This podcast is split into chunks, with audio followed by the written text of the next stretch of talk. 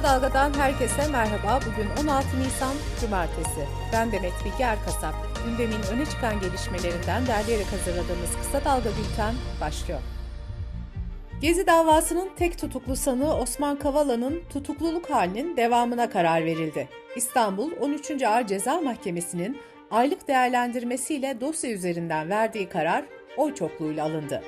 Bir üye hakim Osman Kavala'nın adli kontrol tedbiriyle tahliye edilmesi yönünde görüş bildirdi. Avrupa Konseyi Bakanlar Komitesi Kavala'nın Avrupa İnsan Hakları Mahkemesi kararına rağmen serbest bırakılmaması üzerine Türkiye aleyhine ihlal süreci başlatmıştı.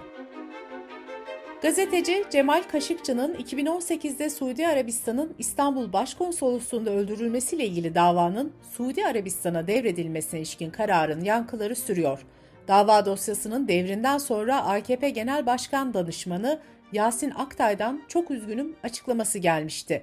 Kaşıkçı'nın nişanlısı Hatice Cengiz de avukatı aracılığıyla karara itiraz etmişti.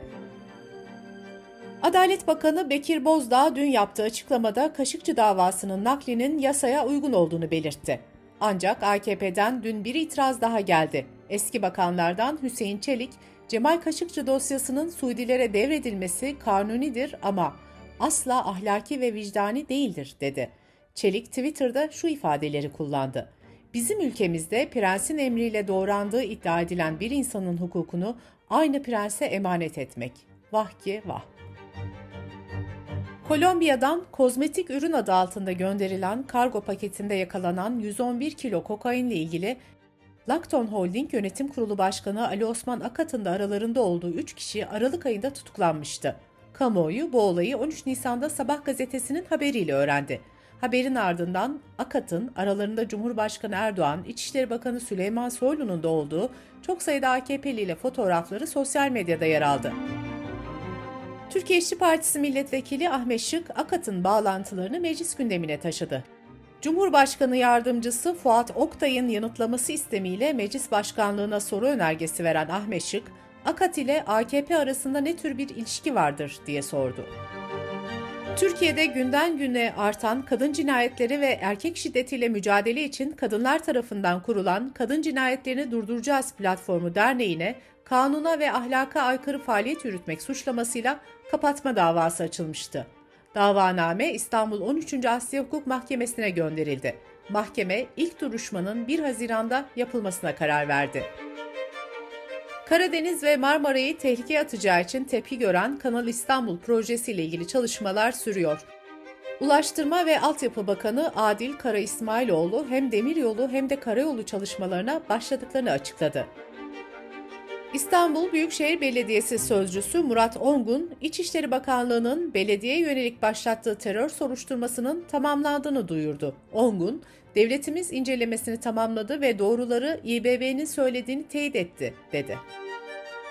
Koronavirüste vaka sayıları hızla düşüp normalleşme adımları atılırken Profesör Doktor Mehmet Ceyhan'dan itiraz geldi. Önlemleri tamamen kaldırmak için uygun zaman mı diye soran Ceyhan, eski kriterler olsa bir yerine 5 vaka saptanabilirdi, dedi. Avrupa Uzay Ajansı dev bir toz bulutunun Türkiye'ye yaklaştığını duyurdu. Sahra çölünden çıkarak Akdeniz havzasını etkisi altına alacak olan toz bulutu birkaç gün boyunca Türkiye'yi de esir alacak. Sırada ekonomi haberleri var. Diske bağlı Birleşik Metal İş Sendikası Sınıf Araştırmalar Merkezi tarafından hazırlanan Açlık ve Yoksulluk Sınırı raporu açıklandı. Buna göre Mart 2022'de açlık sınırı 4453 lira, yoksulluk sınırı ise 15405 lira oldu.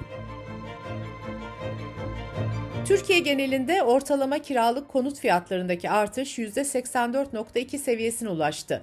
Başta İstanbul olmak üzere birçok ilde kira artışları devam ederken bu durum anlaşmazlıkları da arttırdı. Sulh ve icra hukuk mahkemelerinde görülen kira tespit ve kira tahliye davalarının toplam dava sayısına oranının bir yılda %10'dan %20'lere çıktığı, kira tespit ve tahliye davalarının genel davalar arasında da ilk sıralara yükseldiği belirtildi. Araç sahiplerini etkileyecek zorunlu trafik sigortası primleriyle ilgili karar belli oldu. Sigortacılık ve Özel Emeklilik Düzenleme ve Denetleme Kurumu yayımladığı yeni bir genelgeyle sigorta şirketlerine Mayıs ayı başından itibaren trafik sigorta primlerini her ay %2.25 arttırma yetkisi verdi. Son bir yılda %125 artan zorunlu trafik poliçesi önümüzdeki bir yılda %51 daha zamlanmış olacak. Hazine ve Maliye Bakanı Nurettin Nebati, Samsun'da iş insanlarıyla bir araya geldi. Nebati, bundan sonra döviz kredisi dövizle işlem yapmaktan vazgeçin dedi. Bakan Nebati ayrıca iş insanlarına yeter ki yatırım yapın çağrısında bulundu.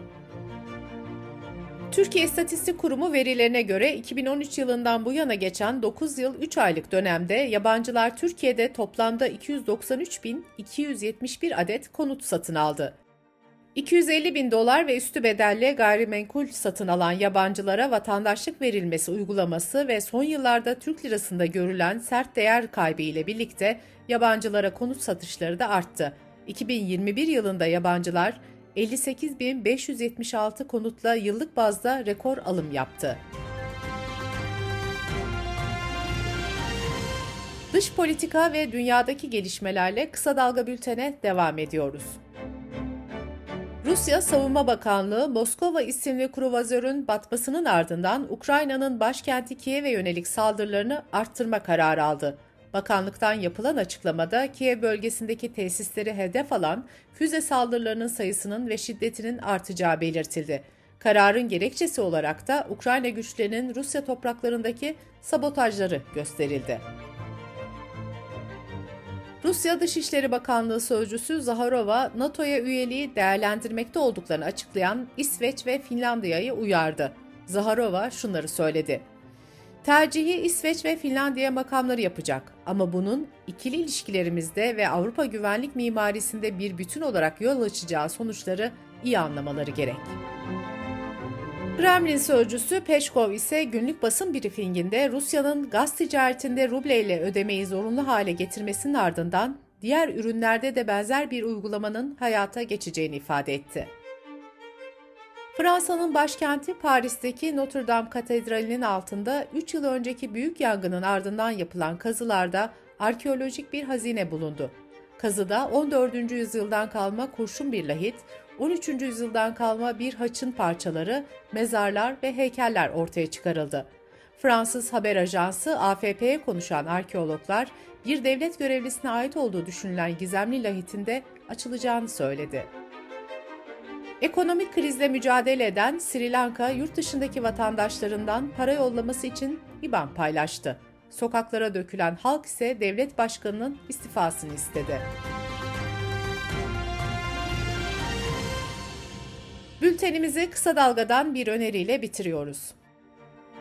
Geçmişi 52 yıl öncesine dayanan ve bir psikoterapist tarafından literatüre kazandırılan helikopter ebeveynlik günümüz anne babalarının en büyük çıkmazı. Bu terimi ilk kez duyanlar için konuyu biraz daha anlaşılır kılalım. Çocuklarının etrafında pervane, onların her dileğini lambanın cini gibi anında yerine getiren ebeveynlerden bahsediyoruz. Pervin Metin'in Helikopter Ebeveynler ve Cam Fanus'ta Büyüyen Çocukları başlıklı podcast'ini kısa dalga.net adresimizden ve podcast platformlarından dinleyebilirsiniz. Gözünüz kulağınız bizde olsun. Kısa Dalga Medya.